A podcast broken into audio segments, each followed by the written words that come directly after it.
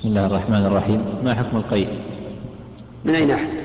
من ناحية النجاسة القيء ليس بنجس. سواء من الصغير أو من الكبير.